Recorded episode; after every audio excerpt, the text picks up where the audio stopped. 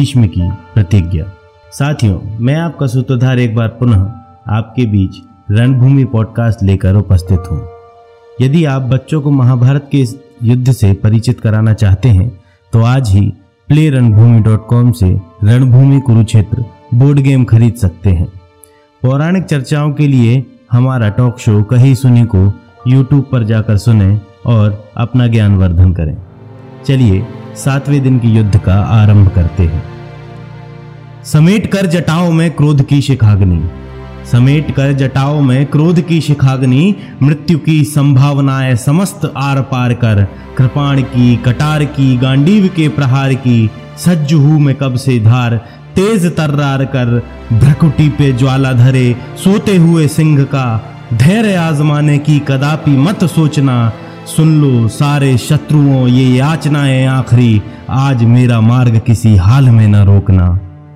शिवांशु कमल नामदेव ने अपनी इन पंक्तियों में जो भाव कहे, ठीक ऐसे ही भाव सातवें दिन की शुरुआत में भीष्म ने दुर्योधन के सामने प्रस्तुत कर दिए थे।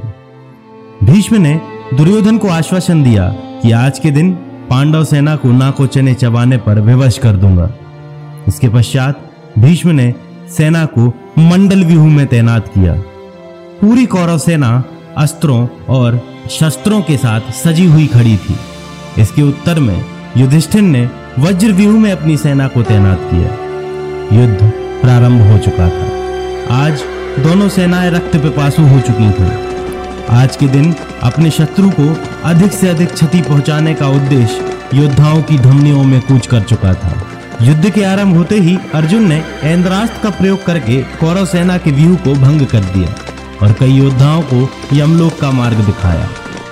ये देखकर भीष्म ने स्वयं अर्जुन पर आक्रमण किया। दूसरी ओर द्रोणाचार्य और विराट का भीषण संग्राम शुरू हो चुका था। जब द्रोण ने विराट के सारथी को मार दिया तो विराट पुत्र शंख ने विराट को अपने रथ पर बिठा लिया और दोनों पिता पुत्र द्रोण का सामना करने लगे। परंतु द्रोण के क्रोध के आगे आज किसी की एक ना चलने वाली थी। द्रोण ने विषधर सर्प के समान एक बाण प्रत्यंचा पर चढ़ाया और शंख की ओर छोड़ दिया। इसका परिणाम ये हुआ कि बाण शंख की छाती को चीरता हुआ उसका रक्त पीकर धरती में समा गया। शंख वहीं ढेर हो गया और उसने अपने प्राण त्याग दिए। इसी भय के कारण विराट वहाँ से भाग खड़े हुए। एक और शिखंडी और अश्वत्थामा आपस में भिड़ चुके थे। जब अश्वत्थामा ने शिखंडी का धनुष काट दिया तो शिखंडी एक चमचमाती तलवार लेकर अश्वत्थामा की ओर भागा। इसके उत्तर में अश्वत्थामा ने शिखंडी पर कई बाणों की वर्षा की, लेकिन शिखंडी ने सभी बाणों को तलवार से ही काट दिया। परंतु यह बात अधिक समय तक नहीं रह सकी, और अश्वत्थामा ने शिखंडी की ढाल और तलवार को भी काट दिया। इस पर क्रोधित होकर शिखंडी ने तलवार अश्वत्थामा की ओर फेंक दी। कई बाणों से घायल होकर शिखंडी बाद में सात्विकी के रथ पर बैठ गया। सात्विकी राक्षस अलम्बुश से लोहा ले रहा था। अलम्बुश ने राक्षसी माया से सात्विकी पर अनेकों बाणों की वर्षा कर दी, जिसके पश्चात सात्विकी का अद्भुत पराक्रम देखने मिला। सात्विकी ने अर्जुन से जो ऐन्द्रास्त्र की शिक्षा ली थी, उसका प्रयोग करने का समय आ चुका था। ऐन्द्रास्त्र का संधान करते ही अलम्बुश बुरी तरह घायल हो गया और भययुक्त होकर वहाँ से भाग गया। इसी तरह जब धृष्टदुम्न ने अपने बाणों से दुर्योधन को घायल कर दिया तो शकुनी तुरंत ही वहाँ पहुँचा और दुर्योधन को अपने रथ पर चढ़ा लिया। यही घटना भीमसेन और कृतवर्मा के युद्ध में भी हुई। भीमसेन ने कृतवर्मा के सारथी को मारकर उसे मृत पर्याय घायल कर दिया, जिसे कृतवर्मा को अपने साले वृषक के रथ पर सवार होकर वहाँ से जाना पड़ा। जब राजकुमार विंद और अनुविंद अर्जुन पुत्र ईरावान से भिड़े तो ऐसा भीषण युद्ध हुआ कि धूल के बादल छा गए। दोनों पक्षों ने एक दूसरे को अनेकों बाणों से बीन डाला। रथ टूट जाने की स्थिति में अनुविंद विंद के रथ पर जाकर बैठ गया। दोनों ने ईरावान पर इतने बाणों की वर्षा की कि सूर्य भी ढक गया। इसके उत्तर में नागकन्या लूपी के पुत्र ईरावान ने उनके सारथी को मार दिया। जिससे उनके घोड़े यहाँ वहाँ भागने लगे। विंद और अनुविंद थोड़ी ही देर में इरावान से युद्ध हार चुके थे। इसी दौरान घटोत्कच ने भगदत्त पर आक्रमण कर दिया। इंद्र जिस तरह ऐरावत पर सवार होकर असुरों का संहार करते हैं, उसी तरह भगदत्त भी अपने हाथी पर सवार होकर घटोत्कच को घायल करने लगा। घटोत्कच ने अपने घोड़ों के मारे जाने के बाद भी रथ नहीं छोड़ा और भगदत्त का सामना करता रहा।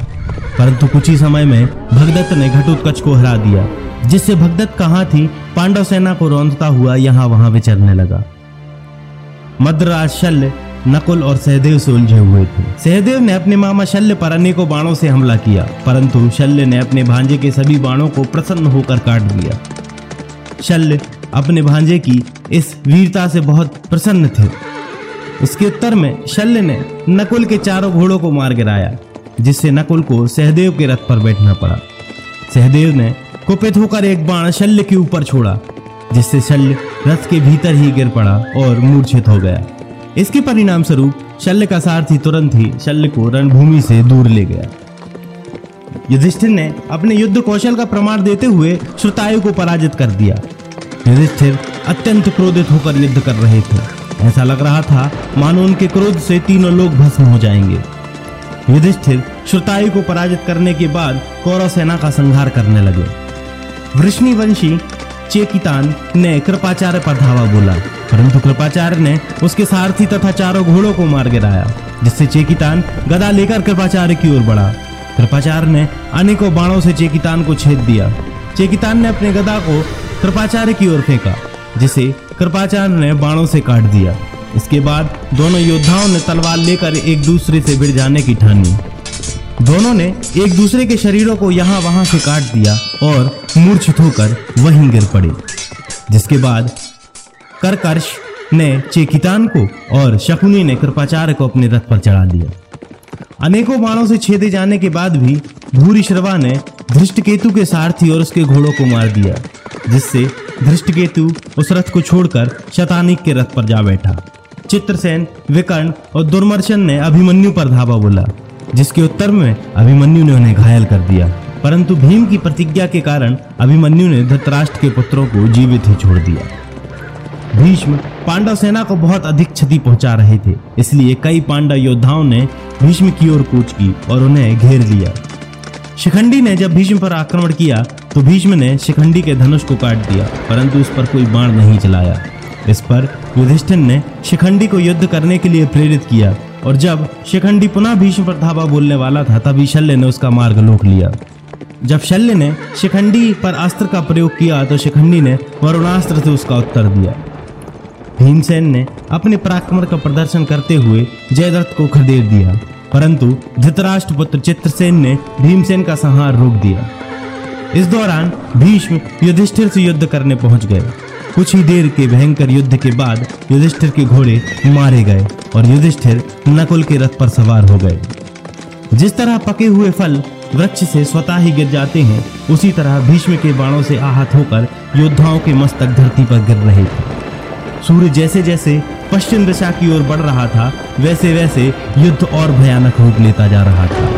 कई कई योद्धा सूर्य की अंतिम किरण तक युद्ध करते रहे और अंततः सातवें दिन की युद्ध का समापन हो गया। इस दिन विराट के पुत्र शंख को वीर गति प्राप्त हुई।